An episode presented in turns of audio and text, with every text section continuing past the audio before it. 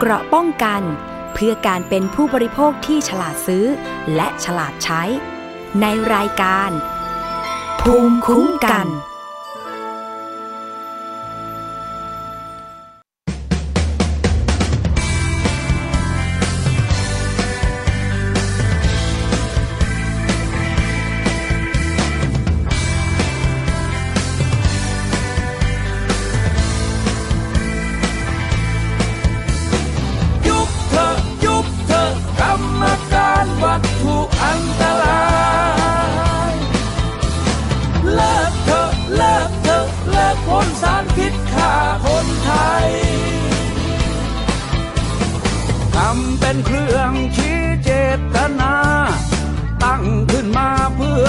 สงสิ่งใด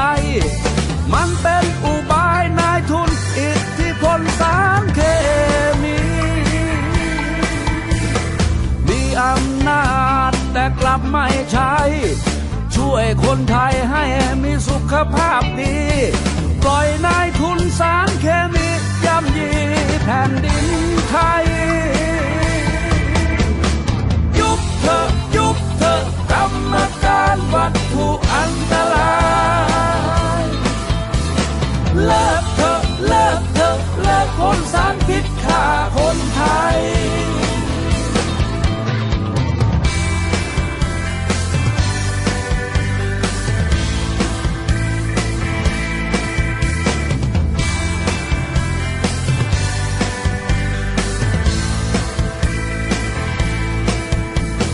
โยนกันไป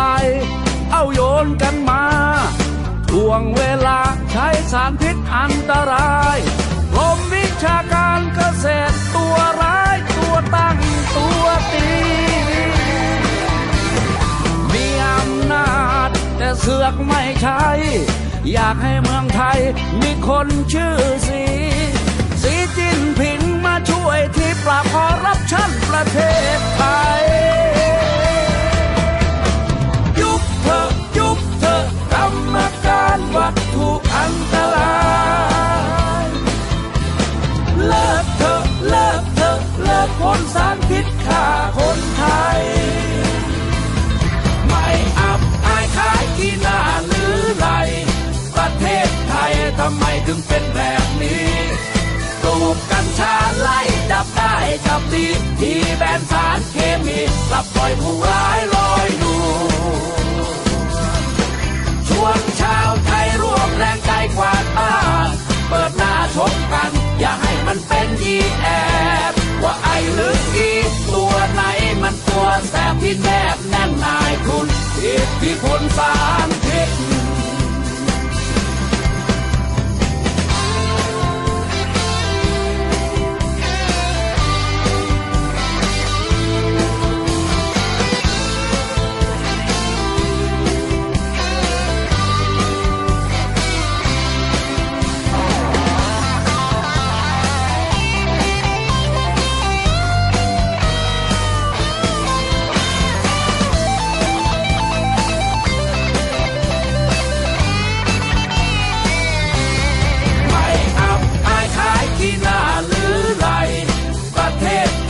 ทำไมถึงเป็นแบบนี้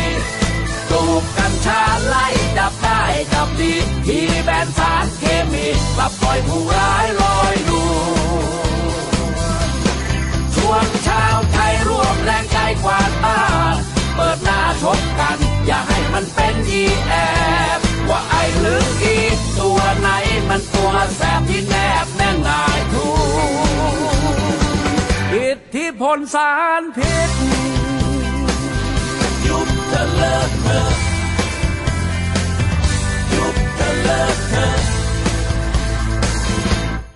สวัสดีค่ะขอต้อนรับเข้าสู่รายการภูมิคุ้มกันรายการเพื่อผู้บริโภคอีกเช่นเคยนะคะจะเจอกับดิฉันชนาธิปไพรพงศ์ค่ะทางวิทยุไทย PBS มาพร้อมกับเพลงค่อนข้างที่จะดุดันนะคะยุบเธอเลิกเธอยุบในที่นี้เลิกในที่นี้ก็คือสารเคมีกำจัดศัตรูพืช3 ชนิดนะคะที่ตอนนี้กำลังเป็นประเด็นกันอยู่เลยนะคะว่าตกลงในปลายเดือนตุลาคม2562ที่จะมีการประชุมคณะกรรมการวัตถุอันตราย ที่ได้ขอเวลาในการไปศึกษาผลกระทบการใช้สารเคมีกำจัดศัตรูพืช3ชนิดนะคะก็คือคลอไพริฟอสไกลโฟเซตและพาราควาดนั้นจะยกเลิกหรือไม่จะยกเลิกการใช้การนำเข้าการขายหรือไม่นะคะแต่ว่าความเคลื่อนไหวในช่วงนี้ค่ะต้องตามติดกันเพราะว่าเป็นประเด็นที่สำคัญกับผู้บริโภคด้วยเช่นกันนะคะการประชุมคณะกรรมาธิการวิสามัญพิจารณาศึกษาแนวทางการควบคุมการใช้สารเคมีในภาคเกษตรกรรมสภาผู้แทนราษฎรค่ะเห็นควรให้ดำเนินการตามแนวทางของคณะทำงาน4ฝ่ายที่มีมติให้แบน3สารเคมีและการประชุมของคณะกรรมการวัตถุอันตรายควรเป็นไปอย่างเปิดเผยนะคะเครือข่ายต่อต้านสารพิษค่ะก็จะเดินทางไปพบกับนายเฉลิมชัยศรีอ่อนเลขาธิการพรรคประชาธิปัตย์ในฐานะรัฐมนตรีว่าการกระทรวงเกษตรและสหกรณ์เพื่อรับฟังความคืบหน้าแล้วก็จุดยืนในการยกเลิกสารพิษด้วยหลังจากที่เมื่อวันที่8ตุลาคม2562นะคะได้ไปพบกับบุคลากรนะคะในพรรคชาติไทยพัฒนาถึงแม้ว่าจะไม่ได้พบกับหัวหน้าพรรคชาติไทยพัฒนาก็ตามแต่ท่าทีของพรรคชาติไทยพัฒนาก็ยืนยันว่าพร้อมที่จะสนับสนุนการแบนสารเคมีภาคการเกษตร3ชนิดนะคะการไปเข้าพบนะคะคุณนิกรจำนงที่พรรคชาติไทยพัฒนาในฐานะที่พรรคนั้นมีรัฐมนตรีที่ดูแลกระทรวงทรัพยากรธรรมชาติและสิ่งแวดล้อมก็คือคุณวราวุฒิศิลปะอาชาเพื่อไปพบและก็ขอทราบจุดยืนของพรรคชาติไทยพัฒนาเพื่อต่อต้านสารเคมี3ชนิดแต่ไม่ได้พบคุณวราวุฒิค่ะซึ่งคุณวราวุฒิได้ให้คุณนิกรจำนงผู้อำนวยการพรรคชาติไทยพัฒนานั้นเป็นตัวแทนร่วมหารือกับเครือข่ายต่อต้านสารพิษนะคะซึ่งคุณนิกรจำนงก็ยืนยันว่าทางพรรคชาติไทยพัฒนาพร้อมสนับสนุนยกเลิกสารเคมีเกษตรทั้ง3ชนิดค่ะรวมถึงสารเคมีชนิดอื่นด้วยหากพบว่าเกิดผลกระทบต่อผู้บริโภคและเกษตรกรพร้อมเสนอให้หน่วยงานที่เกี่ยวข้องพิจารณาวิธีทดแทนเพื่อช่วยเหลือเกษตรกรด้วยไปฟังเสียงของคุณนิกรจำนงกันค่ะเราเห็นด้วยว่าสารเคมี3ตัวเนี่ยจากการพิสูจน์แล้วมันเป็นอันตรายคือมันมีประโยชน์แต่มีโทษมากกว่าเยอะนะครับสมควรควรจะยกเลิกการใช้ไปนะครับเหมือนนานาประเทศที่เขาเป็นอย่างนี้มาอยู่แล้วนะครับแล้วก็คิดว่าในส่วนนี้เองเนี่ยเรามีกรรมธิการนะครับคุณหมออุดมศักดิ์ซึ่งเป็นกรรมธิการก็จะไปสนับสนุนเรื่องนี้ในขณะที่วันนี้นะคะ9ตุลาคม2562ค่ะทางเครือข่ายสนับสนุนการแบนสารพิษก็จะเดินทางไปพบกับคุณเฉลิมชัยศรีอ่อนเลขาธิการพรรคประชาธิปัตย์ในฐานะรัฐมนตรีว่าการกระทรวงเกษตรและสหกรณ์เพื่อรับฟังความคืบหน้าในการยกเลิกสารพิษนี้นะคะตามที่ได้แจ้งต่อประชาชนพร้อมนำเสนอแนวทางสร้างทางเลือกเพื่อส่งเสริมระบบเกษตรกรรมยั่งยืนนะคะการประชุมคณะกรรมการคณะกรรมาธิการวิสามัญพิจารณาศึกษาแนวทางการควบคุมการใช้สารเคมีในภาคเกษตรกรรมสภาผู้แทนราษฎรเมื่อวันที่8ตุลาคม2562ก็ได้เชิญผู้เกี่ยวข้องกับสารเคมีไปร่วมประชุมโดยในช่วงเช้านะคะเป็นการเชิญตัวแทนจากคณะกรรมการคุ้มครองผู้บริโภคและคณะกรรมการอาหารและยาส่วนตอนบ่ายนะคะเป็นคิวของอธิบดี3กรมนะคะกรมวิชาการเกษตรกรมควบคุมมลพิษซึ่งเป็นกรมที่มีรายชื่อในคณะกรรมการวัตถุอันตรายรวมทั้งสำนักงานมาตรฐานสินค้าเกษตรและอาหารแห่งชาติด้วยแต่ปรากฏว่าอธิบดีทั้ง3กรมไม่ได้เดินทางไปพบเพื่อให้ข้อมูลกับคณะกรรมาธิการวิสามัญพิจารณาศึกษาแนวทางการควบคุมการใช้สารเคมีในภาคเกษตรกรรมทำให้คณะกรรมาธิการไม่พอใจค่ะเชิญผู้แทนทั้ง3หน่วยงานเดินทางกลับหลังจากประชุมเริ่มต้นเพียง10นาทีเท่านั้นนะคะโดยผู้แทนจากกรมวิชาการเกษตรไม่ได้ให้เหตุผลที่อธิบดีไม่ได้เดินทางไปตามคำเชิญของคณะกรรมาธิการค่ะขณะที่ตัวแทนอีก2หน่วยงานก็คือกรมควบคุมมลพิษชี้แจงบอกว่าอธิบดีติดภารกิจไปประชุมปัญหาฝุ่นที่ต่างประเทศส่วนตัวแทนจากสำนักงานมาตรฐานสินค้าเกษตรและอาหารแห่งชาติก็ชี้แจงว่าอธิบดีนั้นติดภารกิจและหนังสือเชิญประชุมของกรรมาธิการไม่ได้เจาะจงว่าต้องเป็นอธิบดีเข้าประชุมเท่านั้นจึงส่งผู้แทนไปร่วมประชุมแทนนะคะขณะที่กรรมาธิการก็ยืนยันว่าจำเป็นที่จะต้องให้อธิบดีมาชี้แจงเนื่องจาก ประเด็นสารเคมีนั้นเป็นเรื่องสำคัญเพื่อจัดทำความเห็นผลการศึกษาเสนอที่ประชุมสภาให้ทันก่อนวันที่12พฤศจิกายน2562นะคะไปฟังเสียงของคุณชวลิตวิชยสุดค่ะประธานกรรมาธิการวิสามัญควบคุมการใช้สารเคมีสภาผู้แทนราษฎรค่ะคณะกรรมาธิการก็มีความเห็นว่าต้องการที่จะฟังการตัดสินใจของระดับผู้บริหารของกรมนั้นๆแล้วโดยเฉพาะกรมวิชาการเกษตรเนี่ยเป็นกรมที่รับผิดชอบเรื่องนี้โดยตรงในระดับของกระทรวงสาธารณสุขเมื่อเช้าที่ผ่านมาเนี่ยระดับอธิบดีหรือเลขาธิการเข้ามาด้วยตนเองหมดแล้วเราก็สามารถที่จะแลกเปลี่ยนความเห็นในระดับนโยบายได้งั้นในส่วนของกระทรวงเกษตรเราก็ต้องการเช่นนั้นเหมือนกันความสบายใจของทุกฝ่ายนะแล้วก็ค่ะผู้เข้าร่วมประชุมกับคณะกรรมาธิการวิสามัญควบคุมการใช้สารเคมีทางการเกษตรสภาผู้แทนราษฎรเมื่อวานนี้นะคะมีความเห็นไปในทิศทางเดียวกันว่าการประชุมของคณะกรรมการวัตถุอันตรายควรจะเปิดเผยทิศทางของสารเคมีทั้ง3ชนิดและก็ควรดำเนิน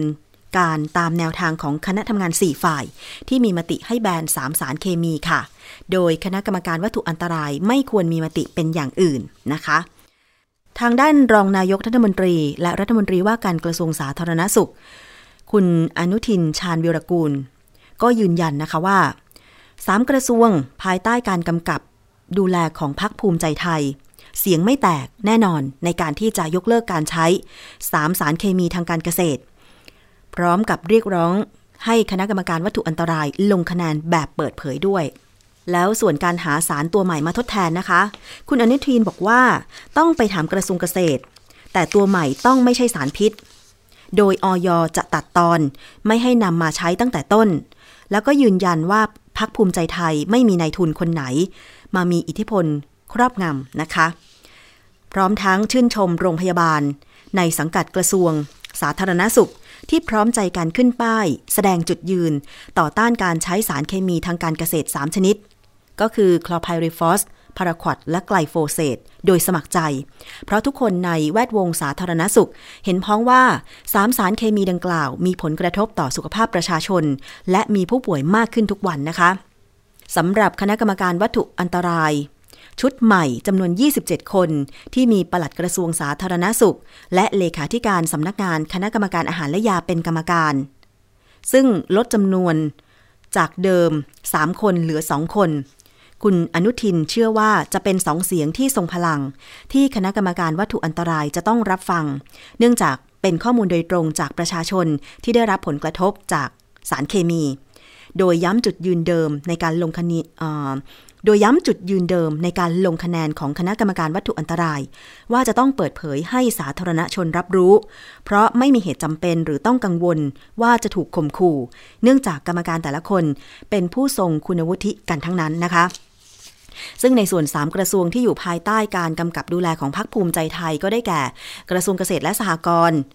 กระทรวงคมนาคมและกระทรวงสาธารณสุขยืนยันเสียงไม่แตกในการยกเลิก3สารเคมีทางการเกษตรค่ะส่วนการหาสารตัวใหม่ที่จะมาทดแทนนั้นก็ต้องไปถามกระทรวงเกษตรซึ่งสารที่มาทดแทนต้องไม่ทำให้ประชาชนเจ็บป่วยโดยสารพวกนี้ต้องผ่านอย.และจะตัดตอนตั้งแต่ต้นไม่ให้นำมาใช้นอกจากนี้ยังกล่าวว่าไม่ทราบที่มีการวิพากษ์วิจารณ์ว่าอาจจะมีนายทุนที่ได้รับประโยชน์จากสารทดแทนตัวใหม่แต่สำหรับพรรคภูมิใจไทยยืนยันว่าไม่มีนายทุนคนไหนมีอิทธิพลเหนือพรรคได้นะคะไปฟังคำยืนยันจากคุณอนุทินชาญวิรากูลค่ะทั้ง3ท่านก็พูดกันอย่างชัดเจนหมดแล้วมันจะมาเหลืออะไรกันก็3กระทรวงหลักไม่เอาแล้วอ่ะใช่ไหมอันนี้ก็เป็นหน้าที่คณะกรรมการแล้ว คณะกรรมการจริงๆแล้วผมก็ดูแล้วก็ไม่ได้มีอิสระในการลงคะแนนเพราะว่าเป็นตัวแทนจากกระทรวงนั้นในเมื่อกระทรวงมีนโยบายเช่นไรการโหวตลงมติก็ต้องเป็นสอดคล้องกับนโยบายนั้นค่ะนั่นก็คือเสียงของรองนายกรัฐมนตรีและรัฐมนตรีว่าการกระทรวงสาธารณสุขนะคะทางด้านคุณมนัญญาไทยเศรษฐ์รัฐมนตรีช่วยว่าการกระทรวงเกษตรและสหกรณ์เปิดเผยว่าสารทดแทนสาร สารทดแทน3สารพิษนะคะขณะนี้ยังไม่มีแต่มีสารตัวเดิมที่ใช้และจำหน่ายในเมืองไทยอยู่แล้วซึ่งค่าความเป็นพิษและอันตรายน้อยกว่านะคะและหลายแนวทางที่เป็นทางเลือกทั้งใช้แนวทางเก่าๆโดยการใช้สารดั้งเดิมที่ไม่เป็นอันตรายเท่ากับ3สารนี้หรือใช้แนวทางเกษตรปลอดภัยหรือเกษตรอินทรีย์ทั้งนี้ค่ะสำนักปลัดกระทรวงสาธารณสุขจะมีการประชุมคณะกรรมการรณรงค์และขับเคลื่อนการยุติการใช้สารเคมีทางการเกษตรที่อันตรายต่อสุขภาพด้วยมาดูทางฝากฝั่งของกรมโรงงานอุตสาหกรรมกันบ้างนะคะนายประกอบวิวิธจินดารักษาราชการแทนอธิบดีกรมโรงงานอุตสาหกรรมก็ระบุว่าการลดจำนวนคณะกรรมการวัตถุอันตรายชุดใหม่ลงจากเดิม29คนเหลือ27คนเนื่องจากมีการตัดหน่วยงานในส่วนที่ไม่เกี่ยวข้องออกไป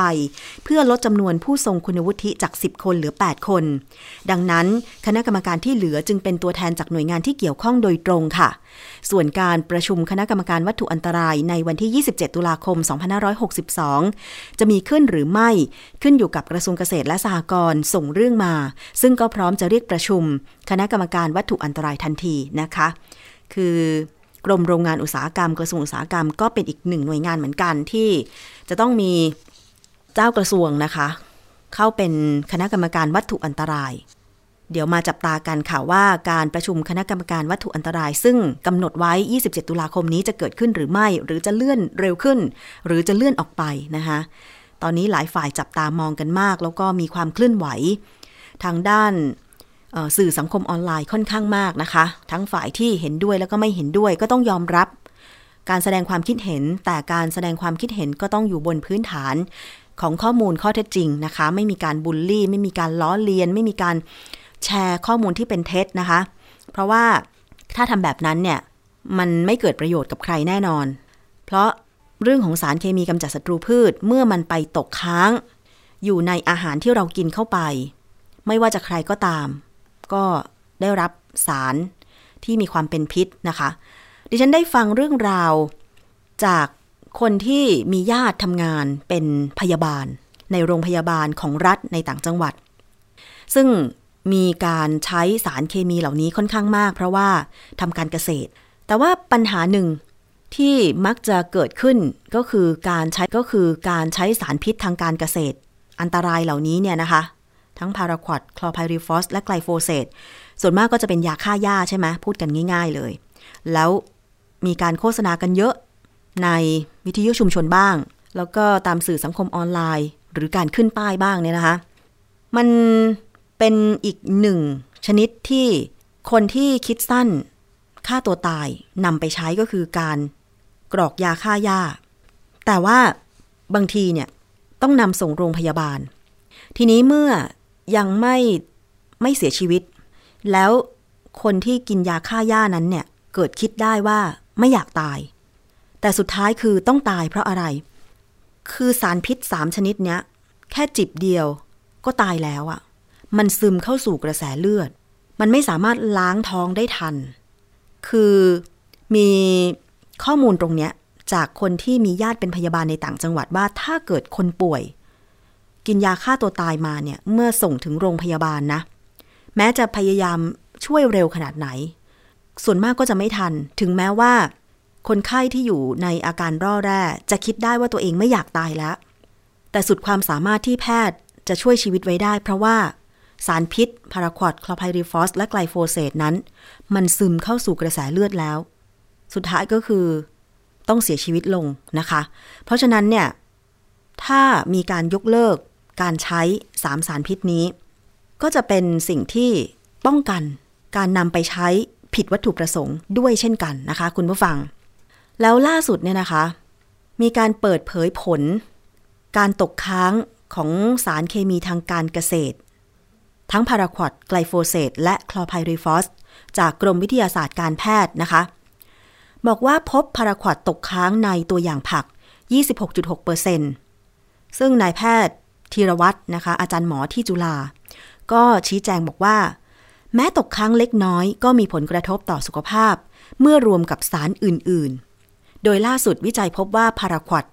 มีผลกระทบต่อสเปิร์มและรกของเด็ก อันนี้มีที่มาจากเอกสารประกอบคำชี้แจง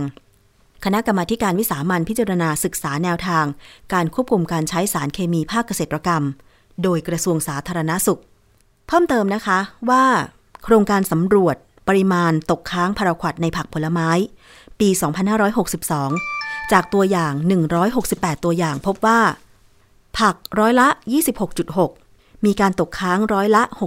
6.2 เป็นการตกค้างเกินมาตรฐานพาราควาดตกค้างในผักอะไรบ้างคะน้ากะหล่ำปลีผักหวานถั่วฝักยาวพริกขี้หนูสำหรับผลไม้ร้อยละ 12.5 มีพาราควาดตกค้างโดยร้อยละ 5เป็นการตกค้างเกินมาตรฐานในส้มชอบกินส้มกันไหมคะหลายคนก็บอกว่าชอบทั้งแบบผลสดๆแล้วก็เอาไปคั้นน้ำบางทีนะไม่ได้คั้นเองไปซื้อที่เขาคั้นสดๆตามรถเข็นตามข้างทางคุณรู้หรือไม่ว่าก่อนจะนำส้มมาคั้นนั้นพ่อค้าแม่ค้ามีการล้างเปลือกส้มหรือเปล่าบางทีดิฉันเห็นนะเปลือกส้มยังมีดินมีคราบดำๆติดอยู่เห็นไหมคะว่ามีการนำส้มไปตรวจแล้วว่าเจอพาราควาดตกค้างร้อยละ 5ที่เกินมาตรฐานนะคะในส้มมันเป็นข้อมูลแล้วนะคะคุณผู้ฟังอันนี้เป็นรายงานจากกระทรวงสาธารณสุขค่ะแล้วแนวทางในการที่จะทำการเกษตรแบบปลอดภัยมีไหมมันก็ต้องมีสิคะเพราะว่าในสมัยก่อนรุ่นปู่ย่าตายายคุณทวดเราเนี่ยมันไม่มีสารพิษเหล่านี้ไม่มียาฆ่าหญ้าไม่มีการนำเข้าจากต่างประเทศทำไมเขายังทำการเกษตรกันได้ถึงแม้ว่าอาจจะไม่ตลาดใหญ่อาจจะไม่มีปริมาณการส่งออกสินค้าเกษตรมากขนาดนี้แต่ว่าลองดูสุขภาพของคนสมัยก่อนว่าเป็นอย่างไรเขาเจ็บป่วยตามอายุไขไม่เหมือนกับคนสมัยนี้นะเด็กรุ่นหลังๆมานี้นะคะลองไปดูสถิติการเจ็บป่วยด้วยโรคเรื้อรังหรือไม่เรื้อรังต่างๆที่มันอุบัติใหม่ก็มีนะอย่างเช่นโรคเนื้อเน่าอย่างที่ไทย PBS เคยรายงานว่าผู้ป่วยเป็นโรคเนื้อเน่าในต่างจังหวัดเช่นหนองบัวลำพูเนี่ยหมู่บ้านหนึ่งบางทีมี 5-6 คนเสียชีวิตอันนี้ไม่นับรวมกับที่ต้องตัดขาตัดเนื้อทิ้งนะคะโรคเนื้อเน่าเนี่ยส่วนมากเจอในเกษตรกรและคนที่รับจ้างฉีดพ่นสารเคมีกำจัดศัตรูพืชนี่แหละค่ะก็ลองไปดูข้อมูลกันนะคะสำหรับผู้ที่มีข้อถกเถียงว่า3 สารพิษควรจะได้ไปต่อนะคะเพราะฉะนั้นก็ต้องหาวิธีในการทำการเกษตรโดยงดใช้สารเคมีอันตรายแล้วผลักดันให้มีการทำเกษตรอินทรีย์ให้มากขึ้นซึ่งปัจจุบันเนี่ยพบว่าเกษตรกรหลายๆพื้นที่ใช้วิธีนี้ใช้วิธีเกษตรอินทรีย์แบบดั้งเดิมไม่ใช้สารเคมีภาคอีสานก็มีภาคใต้ก็มีภาคเหนือทุกภาคอะค่ะแต่ว่าบางทีมันอาจจะยังไม่แพร่หลายหรือข้อมูลที่จะมาสนับสนุนว่าการทำเกษตรอินทรีย์นั้นให้ผลผลิตที่พอเลี้ยงตัวเกษตรกรได้หรือแหล่งจัดจำหน่ายสินค้าเกษตรอินทรีย์และราคายังค่อนข้างสูงอยู่แต่ว่าก็มีเกษตรกรในหลายพื้นที่หลายแห่งได้ปรับเปลี่ยนตัวเองมาทำเกษตรอินทรีย์ผู้สื่อข่าวไทย PBS ประจำศูนย์เชียงใหม่นะคะไปทำรายงานเรื่องนี้เกี่ยวกับการเปลี่ยนรูปแบบทำการเกษตรให้เป็นเกษตรอินทรีย์เต็มรูปแบบแล้วก็ไปสอบถามความคิดเห็นจากนักวิชาการมหาวิทยาลัยแม่โจ้ที่มองว่าการทำการเกษตรขึ้นอยู่กับแนวคิดตั้งแต่เริ่มปลูกซึ่งหากไม่มีสารเคมี3ตัวก็สามารถทำการเกษตรได้ไปติดตามรายงานจากคุณวสันต์ปัญญาเรือนค่ะมันสูงกว่าพักทุกๆเช้าลาวันเบี้ยไทยสงประธานวิสาหกิจชุมชนเกษตรอินทรีย์เพียงดินตำบลสันปะเปาอำเภอสันทรายจังหวัดเชียงใหม่ต้องสำรวจแปลงผักอินทรีย์เพื่อป้องกันไม่ให้ได้รับความเสียหายจากศัตรูพืชโดยเฉพาะนกแมลงและหอยที่สร้างความเสียหายแก่ต้นอ่อนและทำการปลูกต้นใหม่ทดแทนทันทีซึ่งนี่คือหนึ่งในปัญหาของผู้ที่ทำเกษตรอินทรีย์ไม่ใช้สารเคมี ลาวันระบุว่าการทำเกษตรอินทรีย์มักจะพบเจอกับปัญหาศัตรูพืชและวัชพืชจึงทำการปลูกด้วยวิธีการยกสูงและปลูกในถุงพลาสติกเพื่อง่ายต่อการจัดการทั้งการเตรียมดินป้องกันศัตรูพืชซึ่งหลังจากปลูกพืชเกษตรอินทรีย์มานานหลายปีพื้นที่1ไร่สามารถสร้างรายได้ให้กับตัวเองได้ถึงเดือนละ 20,000 บาทไม่แตกต่างจากเกษตรที่ใช้สารเคมีผลผลิตมันก็เสียหายบ้างแต่ว่าพี่ก็มีวิธีแก้ก็คือต้นทุนเราที่มันสูงขึ้นเนี่ยในการจัดการดังนั้นเราก็ลดความเสี่ยงลงก็โดยการที่เราจะต้องวางแผนการเพาะกล้าด้วยตัวของเราเองเพาะกล้าไว้สำรองซึ่งการเพาะกล้าพี่ก็ไม่ได้เพาะลงดินพี่ก็เพาะลงในถาดหลุมแล้วก็มีการบ่มเมล็ดก่อนที่จะเอาลงถาดหลุมแต่เนี่ยมันก็ทำให้เรามีกล้าสำรองตลอดเวลาอาจารย์ประจำวิทยาลัยนานาชาติมหาวิทยาลัยแม่โจ้ระบุว่า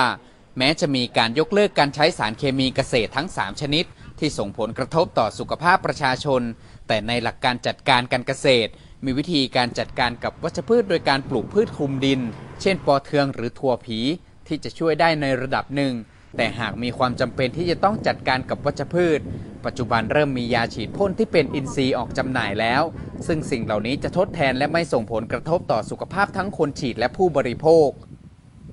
แต่ว่าเป็นท่าทางการเกษตรอินทรีย์ว่าเป็นวิธีสุดท้ายนะดังนั้นการมองสารทดแทนจะมาแทนพาราคอตแทนไกลโฟเซตน่ะมันเป็นปลายเหตุที่สำคัญที่สุดคือวิธีคิดแนวคิดของคนทำของตัวเกษตรกรเองจะจัดการอย่างไรนะครับจะไม่ใช้สารเคมีอย่างไรและหาทางเลือกที่หลากหลายนะครับซึ่งมันมีวิธีการที่เยอะแยะไปครับข้อมูลของสำนักงานหลักประกันสุขภาพแห่งชาติระบุว่าแต่ละปีมีประชาชนเข้ารักษาพยาบาลอาการป่วยที่มีสาเหตุจากการได้รับสารเคมีกำจัดศัตรูพืชในปี 2560 มีผู้ป่วย 4,916 คนเสียชีวิต 579 คนและในปี 2561 มีผู้ป่วย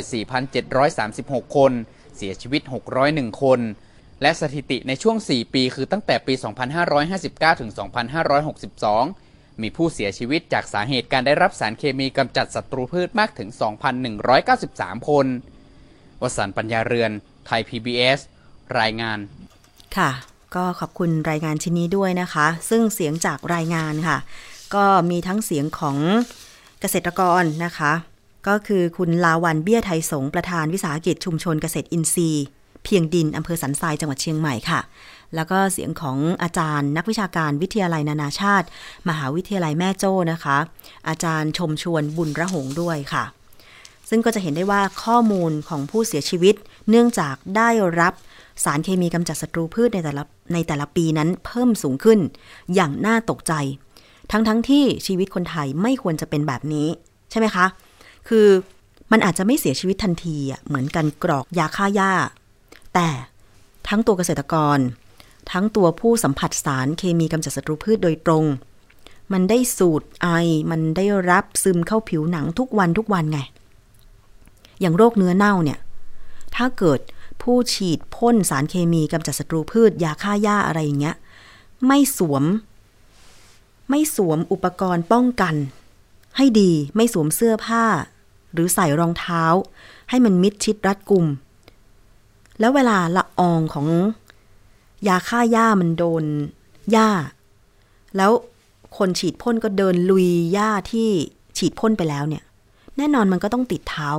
ใช่ไหมคะติดเท้าติดเสื้อผ้าติดมาทั้งตัวค่ะทุกวันแบบเนี้ยคือสารพิษเหล่านี้มันซึมผิวหนังซึมเข้าสู่ระบบร่างกายนะคะคุณผู้ฟังลองไปปรึกษาหมอดีๆอยากจะให้เจ้าของร้านขายสารเคมีทางการเกษตรลองไปถามหมอดีๆว่าสารพิษเหล่านี้มันซึมเข้าสู่ผิวหนังจริงไหมถ้าแม่ที่กำลังตั้งครรภ์สัมผัสสารพิษเหล่านี้บ่อยๆทั้งจากการสูดดมการซึมผิวหนังหรือการกินพืชผักผลไม้ที่มีสารตกค้างเหล่านี้มันไปปรากฏที่การเจริญเติบโตของทารกจริงไหมนะคะบุคลากรทางการแพทย์จะตอบได้แล้วคุณก็เป็นคนหนึ่งใช่ไหมที่ก็ต้องไปรับบริการที่โรงพยาบาลคุณก็เป็นคนหนึ่งที่เป็นผู้บริโภคด้วยเหมือนกันอยากจะให้เห็นความสำคัญตรงนี้ ใช้สารอะไรก็ตามที่มันมีความเป็นพิษน้อยที่สุดหรือไม่มีเลยจะดีเหมือนเช่นรายงานชิ้นนี้ว่าทำเกษตรอินทรีย์ไม่ใช้สารเคมีบางทีศัตรูพืชเช่นหนอนแมลงอะไรมันอาจจะไปกัดกินพืชผลแต่ก็ต้องมีวิธีพอมันกัดกินต้นหนึ่งปุ๊บก็ต้องไปปลูกทดแทนคืออาศัยความขยันหน่อยแต่ทั้งนี้ทั้งนั้นค่ะก็ต้องไม่ละเลยสินค้าเกษตรที่นำเข้าจากต่างประเทศซึ่งตรงเนี้ยก็มีการตั้งข้อสังเกตเหมือนกันว่าทำไมมาเข้มงวดกับการยกเลิกการใช้สารเคมีกำจัดศัตรูพืชในประเทศแต่ไม่มีการตรวจสินค้าทางการเกษตรจากประเทศเพื่อนบ้านหรือหลายๆประเทศว่ามีสารตกค้างทางการเกษตรหรือไม่อย่างเช่นผักผลไม้ที่นำเข้าจากประเทศจีนซึ่งเป็นประเทศที่ใหญ่มากทำการเกษตรหรือปลูกพืชผักผลไม้เนี่ยส่งออกมายังไทยก็มีหลายชนิดและจำนวนมากด้วยโดยเฉพาะอย่างแอปเปิ้ลเมื่อก่อนอาจจะซื้อแอปเปิ้ลที่นำเข้าจากออสเตรเลียอะไรอย่างงี้ใช่ไหมคะแต่ตอนเนี้ยแอปเปิ้ลจากจีนก็นำเข้ามาขายในไทยเยอะมากจะเห็นว่าแอปเปิ้ลในปีหลังๆมาเนี้ยราคาไม่สูงเท่าเมื่อก่อนราคาถูกลงในราคาที่คนไทยซื้อกินได้นะคะแต่เมื่อมีการทักท้วงว่าทำไมไทยถึงไม่ตั้งด่านไม่มีห้องแลบทางวิชาการที่จะคอยตรวจสอบสินค้าเกษตรที่นำเข้ามาจากต่างประเทศตามด่านชายแดนต่างๆที่เป็นจุดใหญ่ๆจึงทำให้กรรมาธิการของสภาผู้แทนราษฎรกรรมาธิการวิสามัญพิจารณาศึกษาแนวทางการควบคุมการใช้สารเคมีในภาคเกษตรกรรมได้เดินทางไปที่อำเภอเชียงของจังหวัดเชียงรายค่ะเพื่อตรวจสอบต้นทางการขนส่งพืชผักผลไม้จากจีนเข้ามาสู่ตลาดสี่มุมเมือง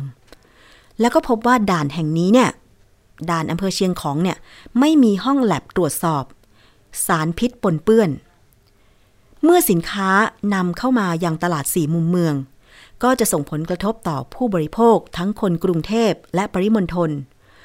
โดยรัฐไม่มีมาตรการเพียงพอในการตรวจสอบซึ่งเรื่องนี้ทางกรรมาธิการ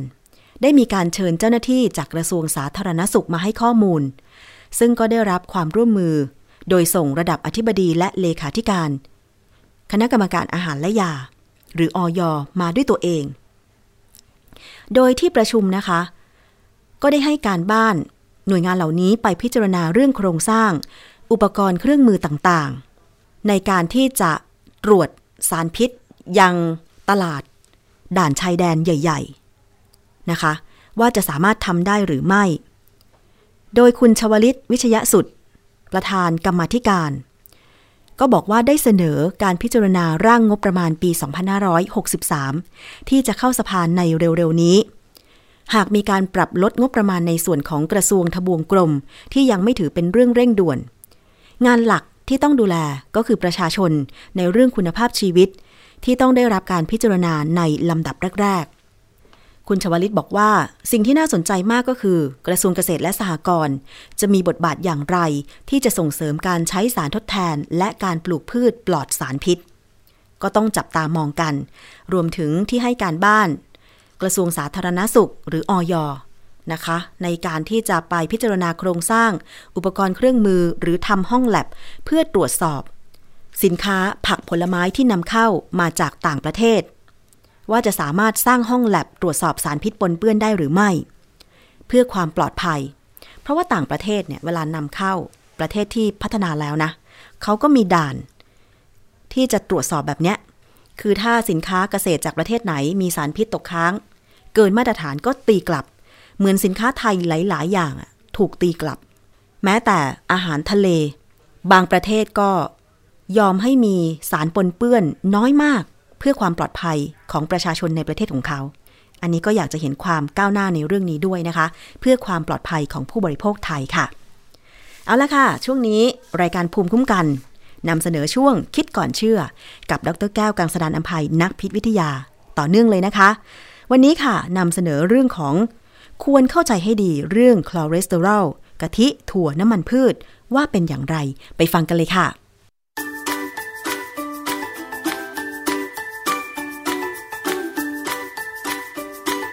ช่วงคิดก่อนเชื่อ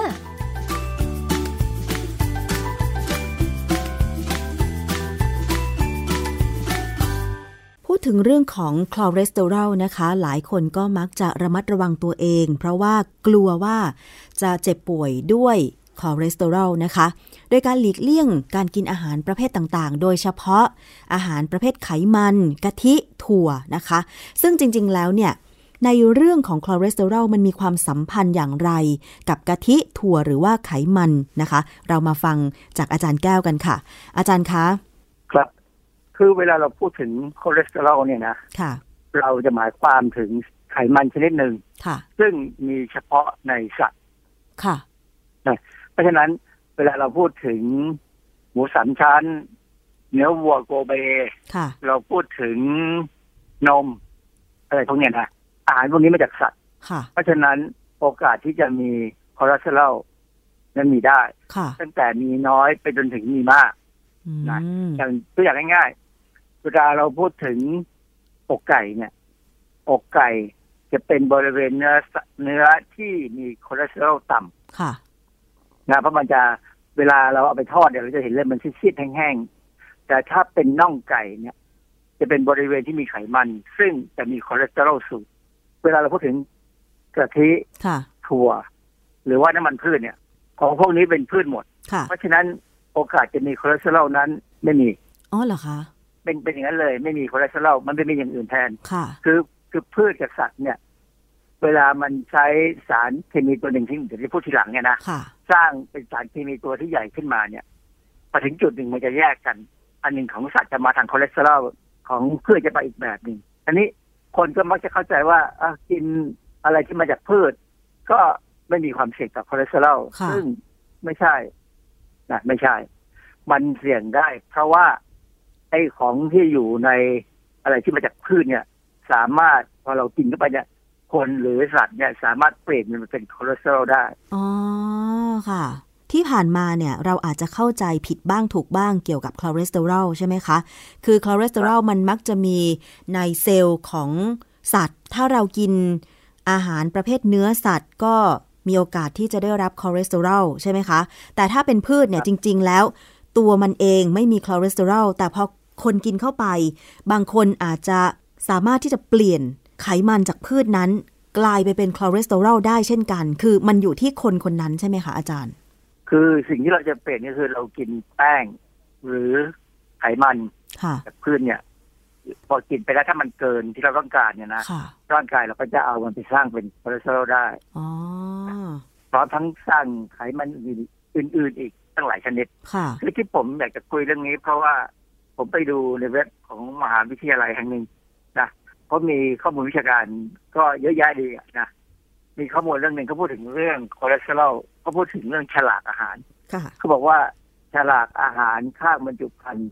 เส้นข้างขวดน้ำมันพืชยี่ห้อต่างๆหรืออาหารแปรรูปที่มาจากพืชมักเขียนว่าไม่มีคอเลสเตอรอลนั่นไม่ใช่ความผิดไม่ได้หลอกลวงและไม่ได้โกหกอย่างที่ผมบอกแล้วว่าอะไรก็ตามที่มาจากพืชเนี่ยจะไม่มีคอเลสเตอรอลเด็ดขาดนะแต่มันเป็นกลยุทธ์ทางการโฆษณาที่อาจส่งผลให้ผู้บริโภคเกิดความเข้าใจผิดว่าน้ำพันธุ์พืชยี่ห้ออื่นหรืออาหารประเภทเดียวกันจะเป็นคนละยี่ห้อเนี่ยอาจจะมีคอเลสเตอรอลคือพูดให้คิดไปเอง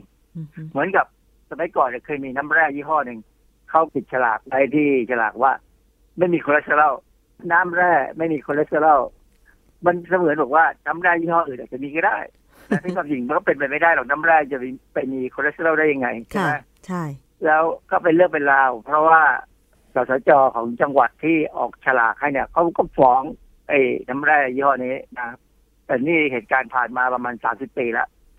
แต่มันก็ออกมาปรากฏแบบนี้ค่อนข้างจะบ่อยนะมีการใช้ฉลากเอาเปรียบผู้บริโภคบางครั้งก็เลี่ยงกฎหมายเลี่ยงอะไรต่ออะไรนะค่ะนี่ประเด็นสำคัญคือคอเลสเตอรอลคืออะไรนะก็ทบทวนนิดนึงคอเลสเตอรอลเนี่ยในตัวมนุษย์เนี่ยนะ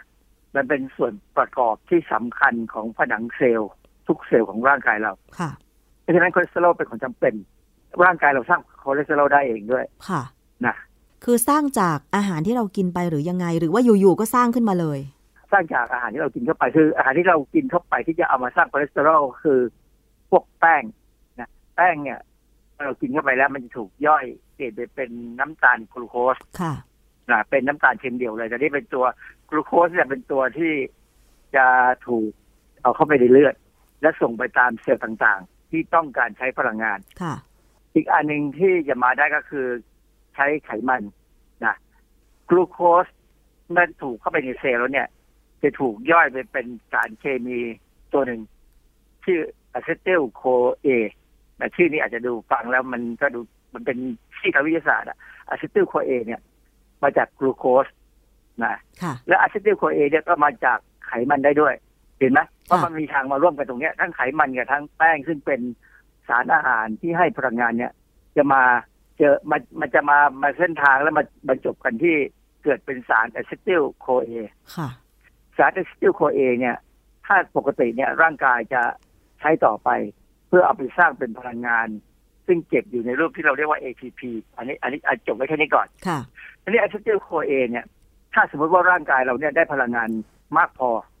นะมากพอแล้วคือร่างกายเนี่ยจะมีการมันมีเซ็นเซอร์มันรู้เนี่ยว่าพลังงานพออะซิติลโคเอจะไม่ถูกเปลี่ยนไปเป็น ATP แต่ร่างกายจะอะซิติลโคเอเนี่ยไปสร้างเป็นไขมันอื่นๆซึ่งรวมทั้งคอเลสเตอรอลด้วยค่ะสร้างเป็นคอเลสเตอรอลเพื่อไปใช้ในการที่ว่าคอเลสเตอรอลเนี่ยนะพอร่างกายมีพอเนี่ยร่างกายก็จะเอาไปสร้างเป็นฮอร์โมนเพศต่างๆเนี่ยก็มาจากคอเลสเตอรอลเพราะฉะนั้นเนี่ยอันหนึ่งศาสนาพุทธเนี่ยสอนว่าอย่าพระเนี่ยไม่ควรจะฉันหรือกินอะไรมากมายกินอาหารมากเกินไปเพราะถ้ากินอาหารอะไรมากเกินไปเนี่ยอะซิติลโคเอมันจะเหลือพอเหลือแล้วมันไปสร้างเป็นฮอร์โมนเพศเนี่ยพระจะมีความรู้สึกทางเพศฉะนั้น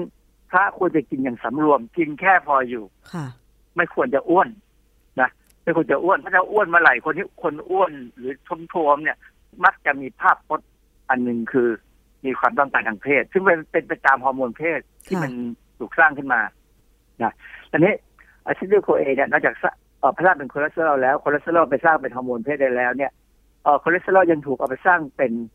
น้ำดีเป็นตัวไบซอลเราเรียกว่าเกลือน้ำดีซึ่งเกลือน้ำดีเนี่ยมีความสำคัญเพราะว่ามันจะเป็นตัวไปทำให้ไขมันที่เรากินในอาหารเนี่ยเวลาไปอยู่ลำไส้เล็กเนี่ยไขมันจะไม่ละลายน้ำแต่เกลือน้ำดีจะทำให้ไขมันเนี่ยแตกตัวเป็นไขมันตัวเล็กๆและสามารถดูดซึมเข้าไปสู่กระแสเลือดได้เพราะฉะนั้นคนที่มีตัดถุงน้ำดีมีปัญหาเกี่ยวกับถุงน้ำดีเช่นนิ่วถุงน้ำดีเนี่ยเขาต้องตัดถุงน้ำดีทิ้งเนี่ยนะก็เขาก็จะมีน้ำดีไหลออกมาแล้วไม่สามารถจะเก็บได้ก็ต้องไหลออกมาตลอดเวลาซึ่งมันจะทำให้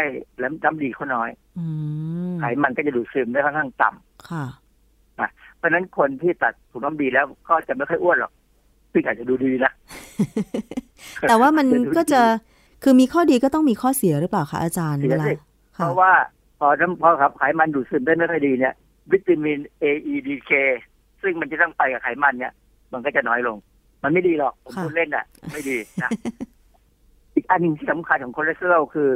มันจะถูกปรับเปลี่ยนไปเป็นอนุพันธ์ตัวหนึ่ง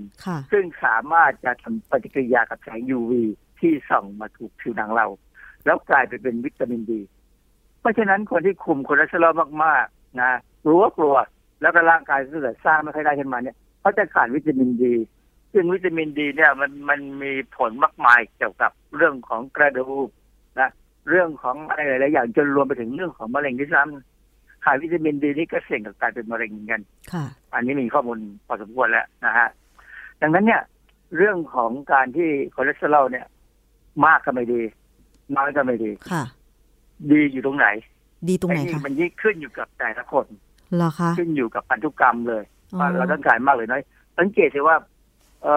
เวลาบางคนเนี่ยนะไม่เห็นจะอ้วนเลยแต่คอเลสเตอรอลในเลือดสูงอ๋อใช่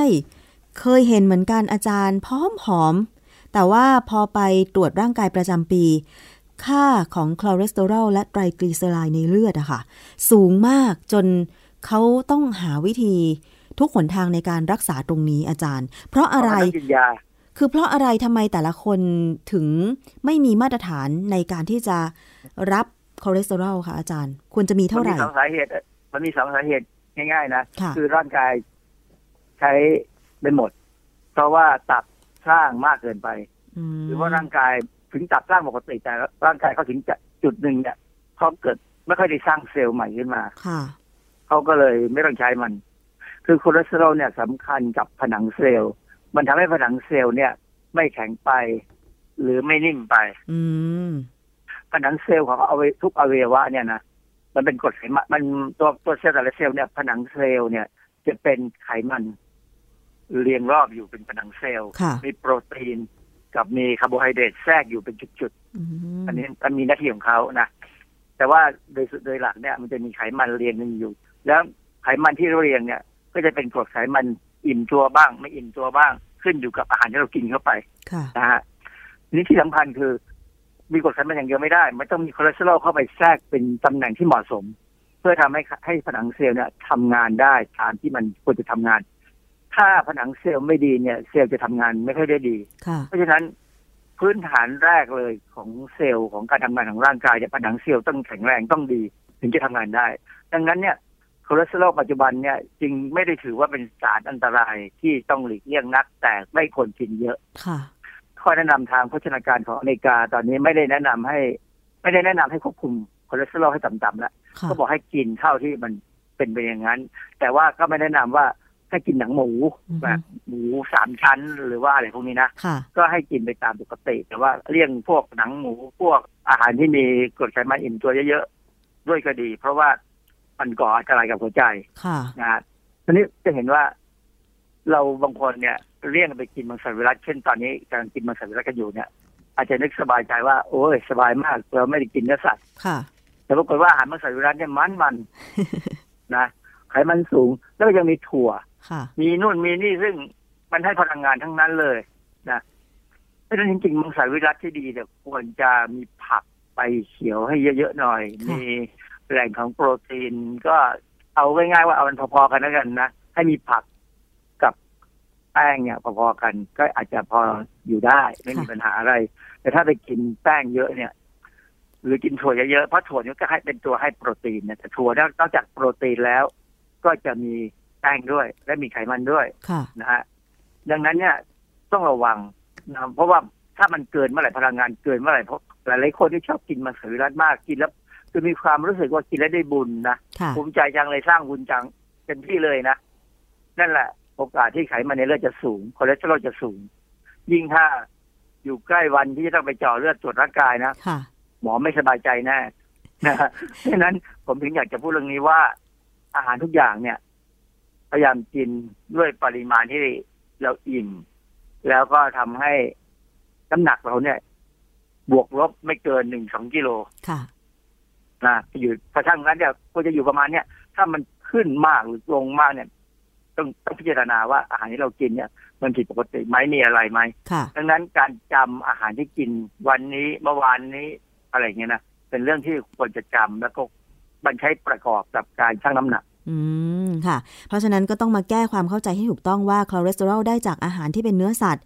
หรือถึงแม้ว่าเราจะกินอาหารประเภทพืชเข้าไปเช่นกินแกงกะทิกินถั่วกินน้ำมันพืชถึงแม้จะไม่มีคอเลสเตอรอลแต่เมื่อไปอยู่ในร่างกายของเราแล้วร่างกายของเราผลิตคอเลสเตอรอลมาเองด้วยถ้าเรากินอาหารเหล่านี้ในปริมาณมากแน่นอนมันก็จะได้รับคอเลสเตอรอลมากตามไปด้วยนั่นเองนะคะอาจารย์ครับมันจะทำให้คอเลสเตอรอลในเลือดสูงขึ้นได้เพราะฉะนั้นต้องระวังในเรื่องนี้ให้ดีไม่งั้นเนี่ยหลายคนมีความสุขมากกับกินเจนะหรือบางคนมีความสุขมากกับการเป็นมังสวิรัติเพราะที่ว่าเขาได้บุญมากอะไรเงี้ยนะซึ่งก็ดีอ่ะแต่ว่าสุขภาพก็อาจจะเสียได้เลยถ้าเขาพลาดทางว่าคือบางทีมันอร่อยเกินไปนะค่ะแต่อาจารย์เราจะรู้ได้ยังไงว่าร่างกายของเรามันผลิตคอเลสเตอรอลพอแล้วหรือไม่พอเกินหรือไม่เกินอันนั้นคือการตรวจเลือดเราตรวจเลือดดูเนี่ยเรารู้คือคอเลสเตอรอลเนี่ยเวลาไปตรวจเลือดแล้วบางคนจะเจอปัญหาว่ามันอาจจะสูงบางครั้งเนี่ยอยู่ในระดับที่เราเรียกว่า high normal คือสูงเป็นปกติของคนหรือ low normal คือต่ำเป็นปกติของคนเพราะว่าตัวเลขของการตรวจเลือดไม่ว่าจะเป็นตรวจอะไรก็ตามเนี่ยมันเป็นแค่ค่าเฉลี่ยของกลุ่มคนแล้วอาจจะเป็นคนที่ไม่ได้อยู่ในค่าเฉลี่ยตรงกลางแต่เราไปอยู่ข้างใดข้างหนึ่งซึ่งที่สำคัญคือต้องดูอาการของร่างกายว่าแล้วก็พฤติกรรมเช่นสมมติคอเลสเตอรอลมันปริ่มแล้วนะใกล้นะหมอเขาจะต้องถามเลยว่าออกกำลังกายไหมกินผักกินผลไม้ไหมอะไรเงี้ยนะก็จะถาม ถ้าเราบอกว่าออกกำลังกายกินผักผลไม้เขาก็โอเคไม่เป็นไรมันก็สูงก็ตามสูงไปอย่างนั้นแหละนะคะเพราะฉะนั้นก็ต้องหมั่นตรวจร่างกายอย่างน้อยปีละหนึ่งครั้งด้วยเหมือนกันโดยเฉพาะการวัดระดับไขมันในเลือดนะคะคอเลสเตอรอลไตรกลีเซอไรด์อะไรพวกนี้ว่าร่างกายของเรามีในปริมาณเท่าไหร่เกินหรือไม่เกินซึ่งถ้าเกินจริงๆแล้วก็มีวิธีการหลายอย่างใช่ไหมคะในการควบคุมระดับคอเลสเตอรอลเนี่ยค่ะอาจารย์คือถ้าควบคุมด้วยการลดอาหารหรือออกกำลังกายไม่ได้ก็ต้องใช้ยาค่ะก็มีวิธีฮะมีวิธีไม่ได้ไม่มีวิธีค่ะ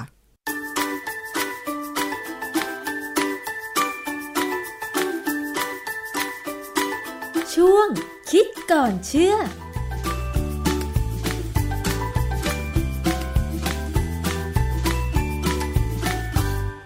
และนั่นก็คือช่วงคิดก่อนเชื่อกับดร.แก้วกังสดาลอำไพนักพิษวิทยานะคะก็ดูแลรักษาสุขภาพโดยเฉพาะระวังเรื่องอาหารการกินไว้ด้วยก็แล้วกันค่ะวันนี้รายการภูมิคุ้มกันรายการเพื่อผู้บริโภคหมดเวลาลงแล้วขอบคุณสำหรับการติดตามรับฟังทุกช่องทางเลยนะคะดิฉันชนาธิปไพพงศ์ต้องลาไปก่อนสวัสดีค่ะติดตามรับฟังรายการย้อนหลังได้ที่เว็บไซต์และแอปพลิเคชัน Thai PBS Radio Thai PBS Digital Radio วิทยุข่าวสารสาระเพื่อสาธารณะและสังคม